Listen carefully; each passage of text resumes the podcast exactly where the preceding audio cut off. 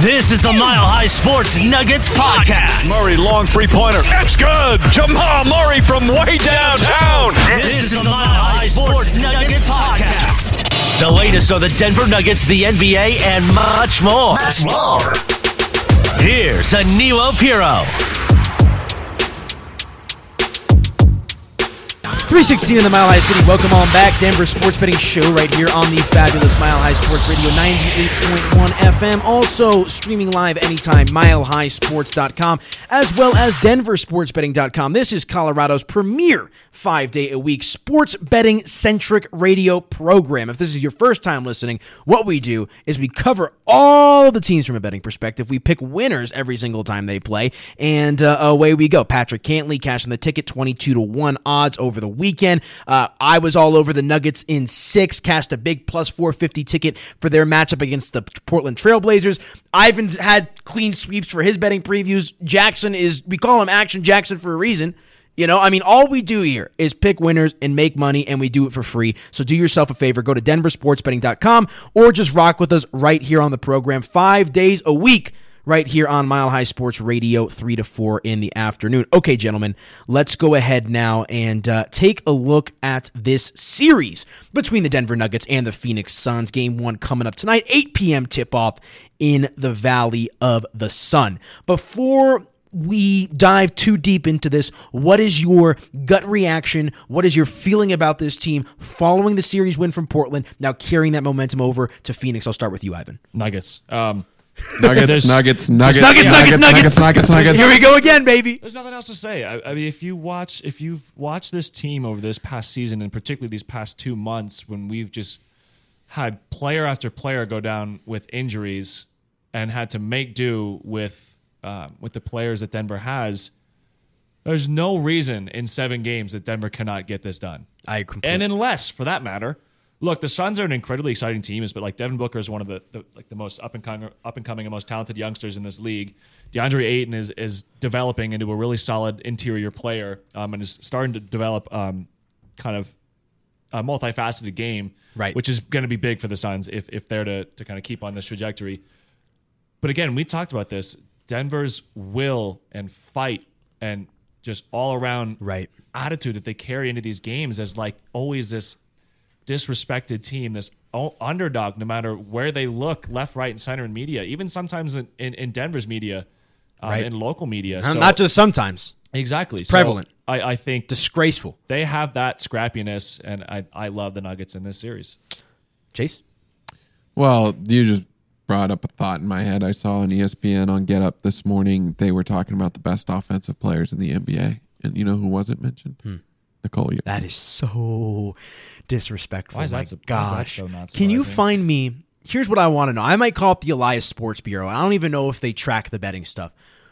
Can you find me a moment in NBA history where the incumbent or the soon to be MVP was the near two to one dog going up against a team in the Phoenix Suns that have pretty much no playoff experience. And the one player on their roster who has playoff experience is Chris Paul, who has lost more clutch games in the playoffs than anybody that I can think of off the top Yeah. of my head. Why are the Nuggets so heavily discounted in this series? Why is the, the presence of Nikola Jokic downplayed amongst the public? It makes no sense to me. Because you're looking at you're looking at Jae Crowder, who was with the Jazz last year, and he, he's been on he's been on playoff teams here and there. Good Celtics teams. Um, exactly, and you have uh, our old friend. He's a Torrey, role Torrey- player, Torrey- though. yes, of course he is. Yeah. Then you have our So old is he. friend, These are all Torrey- role Torrey players. Craig. Yes, I'm saying I'm just giving the No, playoff I know. experience, and then you have Chris Paul. It's like you said, he's a great player, but has he been able to really do it, get it, There- get it over the line in the playoffs? There is nothing, I repeat, nothing that scares me about the Phoenix Suns other than the fact that Denver's hurt.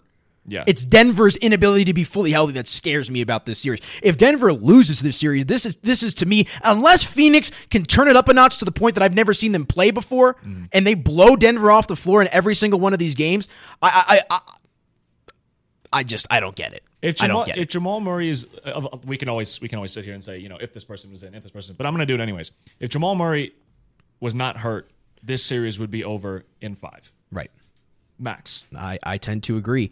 The uh, series odds, courtesy of a super cool book that we like to use here on the Denver Sports Betting Show. The Denver Nuggets, the plus 180 underdog to win the series outright. So, regardless of games, just to win the series, the Denver Nuggets are the plus 180 dog. Nuggets in four, that's the long shot. That's a sweep. Uh, you're looking at plus 2,500. Nuggets in five, plus 1,200. And this is where it gets a little juicy because I think this is where the series is going myself. Nuggets in six at plus 600 and Nuggets in seven at plus 650. So those are the odds. Okay. I think we're all pretty inclined seven, that we yeah. like the Nuggets, but man, I, I- I look at these odds, I look at these prices, and I, all I see is generosity on the uh, on the side of the books for blessing us with the opportunity to bet on the incoming MVP.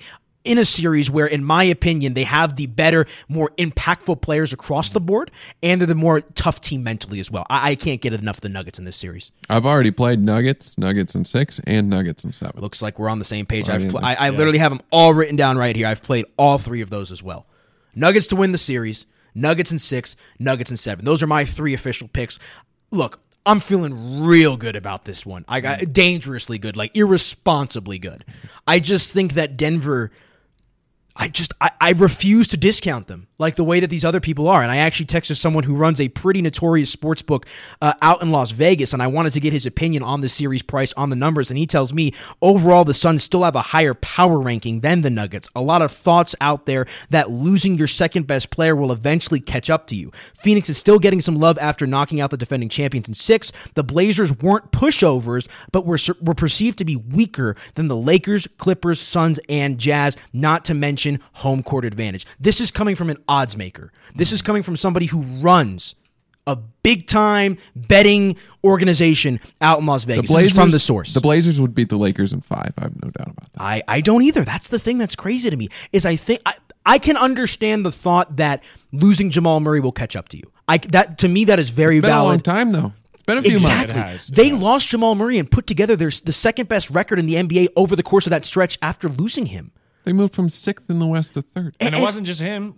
Then Denver lost Will Barton. and they lost Exactly. PJ Dozier. Like Well, and this is what's so crazy to me is why we continue to discount Denver's mental fortitude. Why is mental tenacity and mental toughness discounted in the eyes of betters? Because to me, like I said in the last segment, Denver is the toughest team mentally of all of these teams remaining in the Western Conference, hell, even in the Eastern Conference. They have shown time and time again. A lot of people think that Denver coming back from 3 1 against Utah and against the Clippers last year was luck. Whereas I think all three of us can say that's not luck. That's just the Denver Nuggets. That's just who they are. They're a resilient team by nature. any person who understands the game of basketball understands that coming back back to back series from 3 1 deficits and winning those series is not luck. That does not exist. Anybody that understands sports, yeah, it's a mental fortitude Look, thing. ex- exactly. It- it- mental luck does not tenacity is when you do when you when you complete feats like that. because we we unbelievable. live it's the same reason when you saw Damian Lillard getting propped up after scoring 50 plus in a loss. We live in an era of player empowerment where the player is bigger than anything the team can even do, even if it means not winning. I for, I think it was Squizzy who I was talking to this with. Damian Lillard is so impressive. What he does is so impressive. It's not winning basketball though. It's sexy basketball. It's attractive basketball. It's basketball that's fun to watch on social media and watch on the four letter because they don't care about X's and O's and winning anymore.